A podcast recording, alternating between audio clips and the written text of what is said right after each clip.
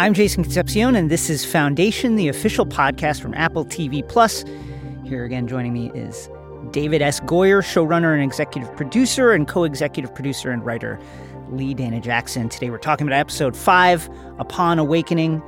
By the way, folks, there are spoilers ahead, so again, if you haven't watched the episode, what are you doing? Go back and watch it, and then come back here. Quick recap for this episode. Gaal wakes up after a very significant nap. Phara and the Anacreans are taking their fight to the next level, and we'll be talking about the roots and religion of a culture in this episode and how that shapes the decisions our characters make. Gaal is back in our lives. Talk about what this is like for her, waking up and realizing, oh my God, like, how long have I been out? Over 30 years. Yeah.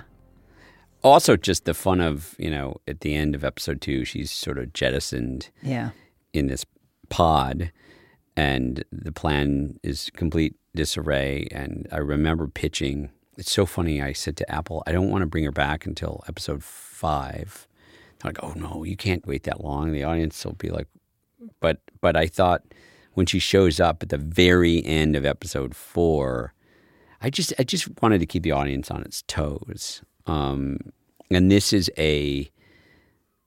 where we arrived at this episode is we had done this short film with the sort of life cycle of Dusk in episode 3. And we were really happy with that. And we thought, well, let's start this episode with Gaal's backstory. And the one thing that I remember saying about these short films or these flashbacks is that I don't want to do them unless they shed the character in a new light or reframe them in a different way. And I think that this 5 is one of my favorite episodes of the season. I have studied your solution, and I would like to offer you my support by validating your proof. It is ingenious, elegant, and true. Bravo, Miss Dornick. You knew that it was tough for Gaal as an outsider on her homeworld on Synax. But here you really see how truly threatening and dire things were. And even, you know, she really tried to stay within her culture. She didn't want to break with what she was doing when she was confronted with Aaron Soren in the old university. But she can't deny who she is. I really felt how vulnerable she was in this world. Yeah, she wanted to be a part of her society, and their religion and their culture is incredibly important on this world, and they're off in the corner of the galaxy, kind of cut off from empire. And sort of the trick of this story is how she left, how she got to that shuttle. And it wasn't as simple as solving, you know, Abraxas. The Abraxas conjecture. It was, she basically exiled herself, and you see that, you know, she was sort of responsible for taking her stones out, and her entire world shunning her. Yeah. What is Synaxian culture? How did it evolve in this way? And what does it mean for her to have her prayer stones taken out and then to make this drastic break with everything she's known? When we did the homework assignments, who did Synax? I don't remember who did Synax, but what I remember loving about where we arrived with her culture was that we were catching them in a moment. Mm-hmm. Like, and you see it in the episode, they have Kale's book of folding. They have like universities. They have universities. Like they were something different.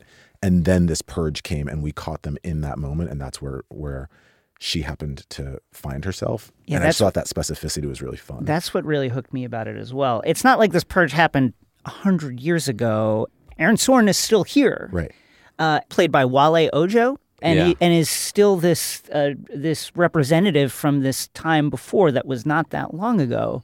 How did this upheaval happen, and what does it tell us about that belief system?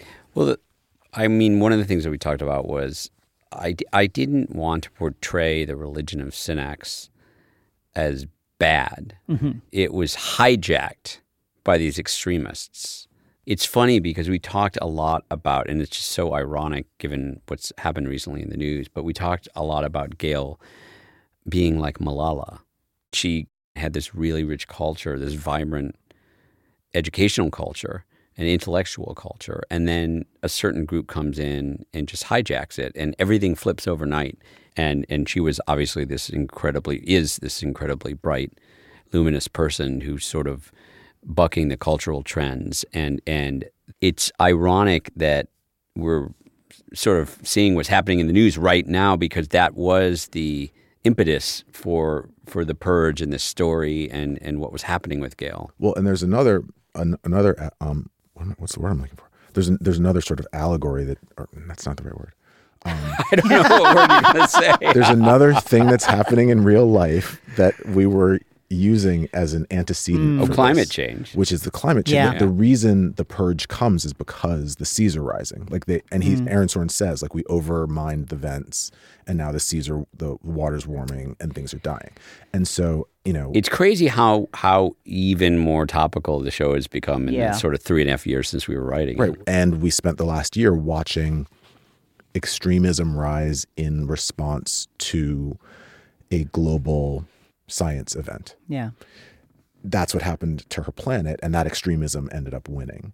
It seems like on Synax, when you're faced with a problem and you understand what caused it, but that mode of thought, whether it be scientific, analytical, research, whatever, can't then easily solve it, people will move for the next easiest thing, which is this belief that God wanted this to happen. Well, yeah, exactly. The idea with their religion is that their God is called the Sleeper, and the notion is that the universe that we exist in is the Sleeper's dream, and that if the people of Synax are one day worthy enough, the Sleeper will awaken, and mankind will ascend into this sort of higher state. And then the other thing that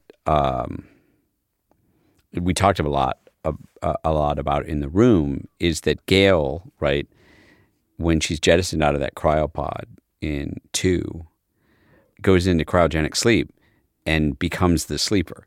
Right. Yeah. And so like literally and figuratively. Yeah. And so the notion that we're playing around with is that basically, what if she becomes her own god? This felt like a superhero origin story in a lot of ways. For sure. We understood that Gaal was brilliant, but we didn't really understand what it meant for her to be able to get off Synax and to get out of there. Well, it was an escape. Yeah, there was numerous. Not only did she have to escape, that was, you know, chapter 10 of a story that begun with her diving down to steal back the Book of Folding. She also takes part in the execution of one of her mentors. And we wanted it to be hard. And even though she was in an impossible situation, Gaal feels guilty about it. Sure. Like she bears some culpability. Sure. And giving credit where credit is due, one of our writers, Marcus Gardley, he was the one that pitched that Aaron be killed by his own books, that he be weighted down, literally killed by knowledge, right. Which is just such a horrific... Diabolical. Yeah. I remember when we were after that, the idea that they would bury them, that they would drown them with their books. And I remember writing the line of, like, you know, when she goes down swimming there and there's like a garden of kelp, like, of bodies and just like these people floating, anchored down by the books, and just feeling like, oh, that's like the death of knowledge and the death of the people simultaneously. Feeling it's heavy. It was heavy. There's a line that Gaal speaks earlier in the season, and you see where she got it from here. When a planet wants you dead, you die. Yeah. It's like the origin of that line. She says it in the first episode, and then you realize that that's something that Aaron Soren said. another part of this like superhero emergence is Gaal's sparring with the AI and then her ability on the fly to figure out, I know how I'm going to get past it. I know how I'm going to figure out where I am. So that was the hardest thing to write. Can you show me all celestial sphere locations of all quasars in direct line of sight? Highlight the cloverleaf quasar. Simple optical navigation. Okay. Do we have direct line of sight to Swenion 214, Austus 11, Hudson 8053? Affirmative. Show them. I had a math block when I was growing up, so I did really well in school, and then I hit math, and I would get, with a tutor, a D. I mean, math is not my jam. And I was saying, I really want to have her outsmart this AI and kind of save herself through math. And it was easy to say, but then we were like, how in the world are we going to figure this out? And so it's like optical navigation. And then we brought in a variety of mathematicians and physicists, and oh my God, was that hard. And so then we wrote it, and then it came time, Alex Graves also directed this episode, that we had to visualize it. And we had these meetings in Ireland. We were like, what the hell is going to be on these holograms? What is this going to look like? And it was so hard. And I was just kept kicking myself going, what have I done? You know, even in the writing of it, because you set these limitations on what the story could be, that basically were like, okay, you can't do any of the things that make it easy. You're like, no, the AI can't help. Because I wanted to be as hard for her as humanly possible. So we were like, okay, well, if the AI, why can't the AI help? Oh, because she doesn't have access. Okay, great. So now the AI can only answer yes or no questions. Okay, well, what can she ask? I don't know. The room was just like pitching on this. And like you said, we had these mathematicians come in and say, well, here's how you would triangulate. But since they're in different depths, she'd have to understand how far away that star was. And like, well, also the other thing is, God bless them, but a lot of stakeholders in the show kept saying, can't we just cut that all down? It's going to be boring. It's not going to be interesting. And they were also saying, we don't understand what she's saying. And I said, you don't need to understand. Right. It's like watching a medical show, right? Yeah, you want the doctors, you want the doctors to just talk about stuff, and you get the general drift of that. They know what they're doing, and you don't need to understand it. She's figuring her way out of this box. Right. That's all you need to know. But I want it to sound real. I want the math, the heat signatures of different stars and whatnot, and to triangulate. I wanted it to sort of make sense and be real and be this sort of bravura performance that's also quite beautiful. Right. And we got there, but whew, was that hard. It was like a one woman play in a certain way. It was like her alone. Dana, this is your episode. How did you approach it? There were two things that I thought were, I mean, Gaal is probably... Well, it wasn't, because you ended up writing like half of 4 and half of 5. Right. And, yeah. And this is because like this is also when I got sick. I know. So I like, had to leave. That's and then I came back. So anyway, sidebar, sorry. Gaal was my favorite character, like by far. So I was super excited to write. So I wrote a lot of the Gaal in space stuff, but I didn't write a lot of the Synax stuff because, again, like I had written some other stuff that was in this episode that ended up going into 4 and 6. All of those things, those movie pieces. It was a mishmash. It was a very big mishmash. But the Gaal in space stuff was really hard to write because it was this one-woman play. There were no other characters. She couldn't talk to the AI. Like, and you never want to have a character alone speechifying to herself. Yeah. What if I just do this? So she was having the conversation about the math with the AI, but knowing that the AI could only respond to certain parts of it, which was just, from a writing standpoint, it was a real challenge. It was super, trust me, it was hard to write. It was hard to shoot. It was really hard. It's a beautiful episode though. The only thing that I could hang my hook on was like, you know, I buried all those like Easter eggs that I buried into it. Yeah, tell us about the Easter eggs. Yeah, please. We had one of the mathematicians or one of the JPL guys kind of explain the parts of the galaxy and Jet Propulsion Lab over in Pasadena. Right. So he was like, she can find stars, she can find planets, she can find quasars, she can find the stream of a galaxy, blah blah blah. To triangulate. And I was like, I don't know what any of that means, but I'm going to name every one of them after my family. So like the first star she finds is like my wife's name and her birthday. And then the next star that she finds is like my nephew's name and his age when the show is airs, which was 3 years earlier when we wrote it. And then like the stream, the galactic stream that she's on is my daughter's middle name. I was just like throwing in these little things so that I had something to be excited about. But I was also really protective of, even when we were doing the like the visuals, I was like, I'm gonna honor what Dana has put in there. You know, I'm gonna honor those Easter eggs. And I remember you texted me from production, and you were like, do you need to tell her how to say it aloud? It, yeah. Aloud? But I'd written them phonetically rather than the way they're spelled. And so, you know, I screened it with my wife and daughter, and really, yeah, oh, great. I did. And was that the first time they'd seen it? It was the first time they'd seen that episode. And Sarah remembered, my wife remembered that was in there, but my daughter had forgotten. And so when she says, and she's down the Yuling stream of she like stood up and she was like, oh my gosh. And I mean, I've name checked her in like half a dozen shows just for the heck of it, because you can. But like it's on screen, you see the name of the planet, and she just, and also this show looks different from everything. That's awesome. It was pretty cool. It was fun.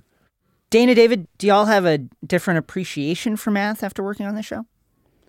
I definitely do, and I feel like I missed the boat, you know, as a kid, and because math is amazing. You can do so many things with it, and the other thing that's so cool about math is that it's not subjective. Right. You know, it is what it is. I don't know why I had a math block growing up, but I wish I could go back in time and sort of convince myself how amazing it is. I love math. I just don't understand it. My brother is a math person. He's like a Wall Street guy. My daughter's great at math. And I think some of it's generational because she's great at math, but she grew up in the, like, they can use their calculators for things. So she's like, she can, there are lots of like, they also, I don't know if your daughter learned this, but my kids learned Singapore math, which is totally different way of system of teaching math that I don't understand at all. And I can't help my 11-year-old with his homework. Because I just don't understand it. Same thing. So I love the absolute nature of math. And I love the factual nature of math, but I can't do it. I'm right there with you. How did you do just the gravity shift? Gail hits her lowest point. She it seems like she's about to end her life. And then the gravity shift happens with this visually stunning. Yeah. Where it's like she does a flip. It's kind of in slow motion, and it just looks incredible. So we talked a lot about how we were going to do that. So we knew that we were going to have wire work for this zero-G moment, and then she's got some more zero-G later on in the episode. And we played around with, you know, different kind of harnesses and flips and things like that. I mean, they practiced for like a week with Lou, a kind of move that would allow her to do that. And then I alluded to this phantom camera, which is this camera that allows you to film at high speed, which means very slow motion. And we built this watertight set, and because she's meant to be in a shower, and we would like hose her down right before the take, and then she would jump, and you would have, there's about 6 stunt people off screen with different wires sort of pulling her and flipping her around. And then I would say about 80 to 70% of the water drips are on camera, and then we digitally added like a few more. It's really beautiful. It's cool. It looked amazing. Yeah. The thing I love about it, and it says so much about who she is that she's in this extremely dark place. But the gravity shift fires her curiosity. What was that? Yeah.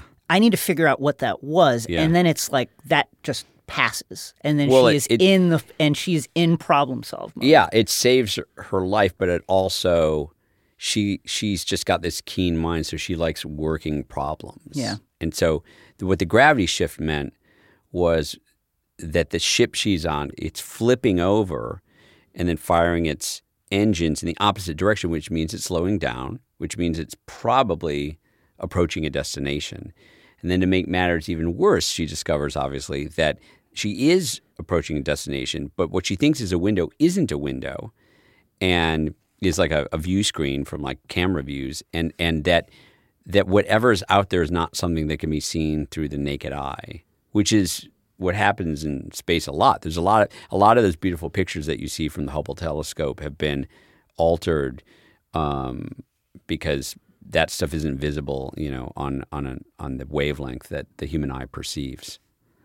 Now I'm sounding like a super nerd. No, but we got some of that because the shift, we had a conversation about the gravity shift because the ships normally course correct with those little bursts. Mm. And And we knew that in general, she wouldn't feel that. The right. inertia of the ship would prevent her from feeling that. So it needed to be a dramatic enough shift. Move yeah. that she would actually feel it inside the ship. And I remember we went down a pretty deep well with, again, the Jet Propulsion Lab guy explaining like how big it has to be in order for that to be the case. And yeah. It's funny. I love having technical consultants, but you also open up this rabbit hole of, and he's on, the feature scripts and it's like, well, this is what would really happen. This is what would really happen. Right. And until you get to a point where like, yeah, but that's just not cool. Not cool. Yeah. Right. and then you're like, dude, we're going to take a little creative right. license. Let's go to Terminus before we come back to Gail and her shocking encounter at the end of this episode. Phara's plan is unveiled, and it is she truly is the huntress because— She lures her prey. She lures her prey into the kill box with a bunch of beautifully executed feints, hits the kill switch, and the Empire had no idea what was coming as the Foundation similarly was lured perfectly into position by her. Truly a fearsome and diabolical thinker and huntress. Yeah. And also, I got to give props to the CG team because the crash of Dorwan's ship. Oh, yeah. Awesome. Doran being the kind of space marine that's sent out by Dusk in the previous episode. Gets a great we're going to go get him speech. Yeah, yeah. and just how cool, you know, all these sort of Imperial Marines are going to show up and kick ass, and then this massive ship is just taken out. And I just love the way that episode ends on Terminus because Terminus City, Salvor, the sort of place that she's the warden of, is just all going up in flames. And so it's like, I wanted both Gail and Salvor to be at their lowest in this episode midway through the season because Salvor completely fails at protecting her people. The fun of telling that story was figuring out each chess move that Phara was making. And that Salvor could see the move but couldn't see the end game, and the audience sees the move because Salvor sees it. So she's like, no, she wanted to get into that building. Why does she want to be there? Oh, she wanted to be there so she could turn off the fence. Yeah. We know the gun is there. Who are they cloaking it from? Like each one of those moves where she anticipates the next move was really... The move that nobody saw coming and that is such an underlining of the theme of and the motivations that Phara is acting on is her eye for an eye. Yeah. Her eye for an eye moment. Where did that come from? The nano explosive in the eye. I don't remember. I really don't remember. I mean, just that she. Well, we wanted her to be a badass. Do you remember? We knew that Phara was going to be burned from the radiation. Yeah. And we knew that she had to have some sort of like EMP device that she could turn, kill the power with. And I'm pretty sure it was like one of those like, I had an idea in the shower this morning. Yeah. Yeah. What if the EMP is her eye? And going like, no, that's super gross. We're definitely doing it. Yeah. But then... Oh, what a problem we created for ourselves in production because it's like, okay, so if she gouges her own eye out, right, then are we just doing a CG eye cavity for like the next 5 episodes at like, I don't even know how many hundreds of shots? And then we were like, okay, well, what if she then wears a patch like after that? And so they actually built like an Anacrean eye patch, and she just looked like this terrible pirate, just looked so bad. And then I showed Apple the picture, and I was like, yeah, we're not doing this. This is horrible. And so then we arrived at this idea of, well, what if she puts in this sort of this black orb, this like optical tracker, and so she's just it's not a cavity, but it's like this sort of black orb. But Kubra, who played the character, she had to. It wasn't a normal contact. It was like a contact that covered your entire eye, and it was really uncomfortable. Mm. And she could only wear it for about an hour at a time. Wow! And so we would try to shoot her close-ups with this thing in, and then she'd have to take it out. And so that, anyway, long story short, we ended up buying hundreds of VFX shots anyway, where we had to like make it look like that sort of black thing, and we were just like, oh my God, what have we done?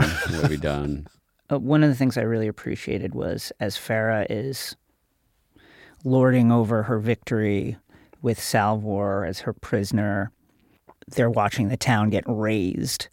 And Salvor's like, does this make you feel better? Does it hurt any less? Your brother, your family? You know what? I thought I might feel empty, but I think it does hurt less. Yeah, that was a fun line. Yeah, it does. What was it like shooting that battle? A pain. I mean, and as big as it is, I still wanted it to be bigger. The other thing that's interesting about that episode in particular is, so when we went back into COVID, the rule was we couldn't have out more than 100 extras. Mm. Now, all of these extras, all the crew members, we were testing everyone 3 times a week. And what we call a day player is like an extra, someone who's not a permanent part of the crew. They would all have to be tested before they walked on set that day. And we would get the results that day. So these poor people would have to like get tested at 4 a.m. We were such a big production that we actually had our own lab that traveled with us from country to country. So they would come in, they would test, and inevitably, like some of them would test positive and they couldn't shoot. Wow. And so we might have 100, and then we'd end up with like 70 extras. And originally, pre-COVID, a lot of those scenes we were going to shoot with 300 or 400 extras. And so there's a bunch of shots in this episode and then in the prior episode, but particularly in this episode, where we did digital crowd replication. And so when the Anacreans are storming the town, a lot of those shots, we only had like 10 of them. Mm. And everyone else is like a digital extra, but it turned out quite well. You would never know. I've been thinking a lot about the altruism of different people. You know, different characters here are thinking so much about their legacy. And it's really with Salvor and Abbas for the first time that we see people who are selfless in a way that we understand that term to me. Yeah. You know, like, no, they really are. Harry is selfless, but also, you know, he's also an egomaniac. Yeah, there's a significant amount of hubris there. But Salvor is really, she is about protecting and supporting her community in a way that is so different from the way a lot of other characters in this story are approaching things. Yeah. She's one of the few characters, and Abbas is another one, that is selfless. And she's uniquely in a show that's about legacy, is not concerned about her legacy at all. We talked a lot about, I don't know if you remember this, we talked a lot about like, what does Salvor believe? Because her mom is a part of the Foundation, she's not, and her dad's not. Yeah. And so what did she get from each of them? And that sort of boots on the ground, like, I'm here to take care of, like, that came down from her father. But oddly, she also believes very strongly in the mission of the Foundation because she's committed to protecting it. I remember we had a lot of kind of philosophical conversations about, like, where does she fall on that spectrum? And also, the other thing that is starting to happen in episode 4 and episode 5 is she's starting to have these visions, which are screwing her up.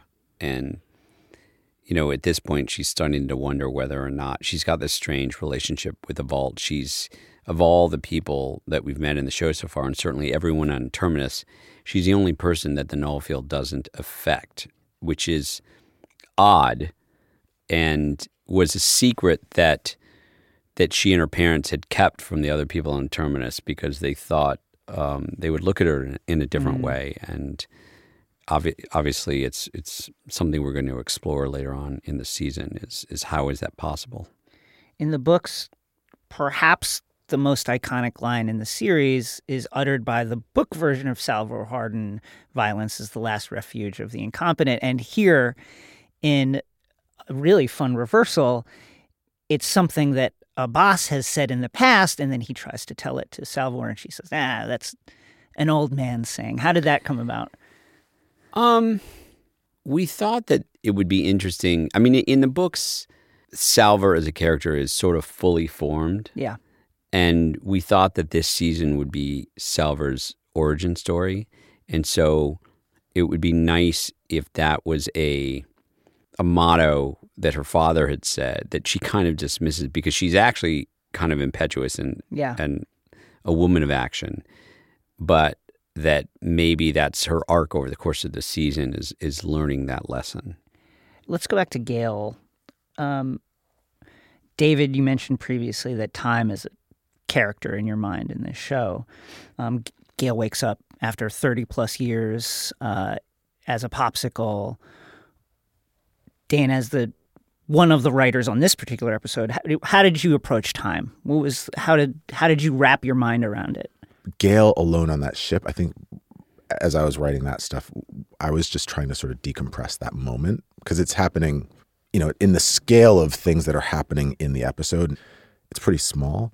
So we were playing with time as we were writing things, like a moment for her that takes 5 pages versus a battle that's taking hours in 1 page. We just also thought it was an interesting proposition that she comes to Trantor, she decides to back Harry, they get exiled, she signs on for this mission, 5-year mission to go to Terminus, she's going to be Harry's right-hand man. It all goes pear-shaped. She wakes up 30 years later, and they've already been on Terminus for 30 years. The Foundation's already up and going, and she missed it. It would take her another 30 or 40 years in cryo to even get there.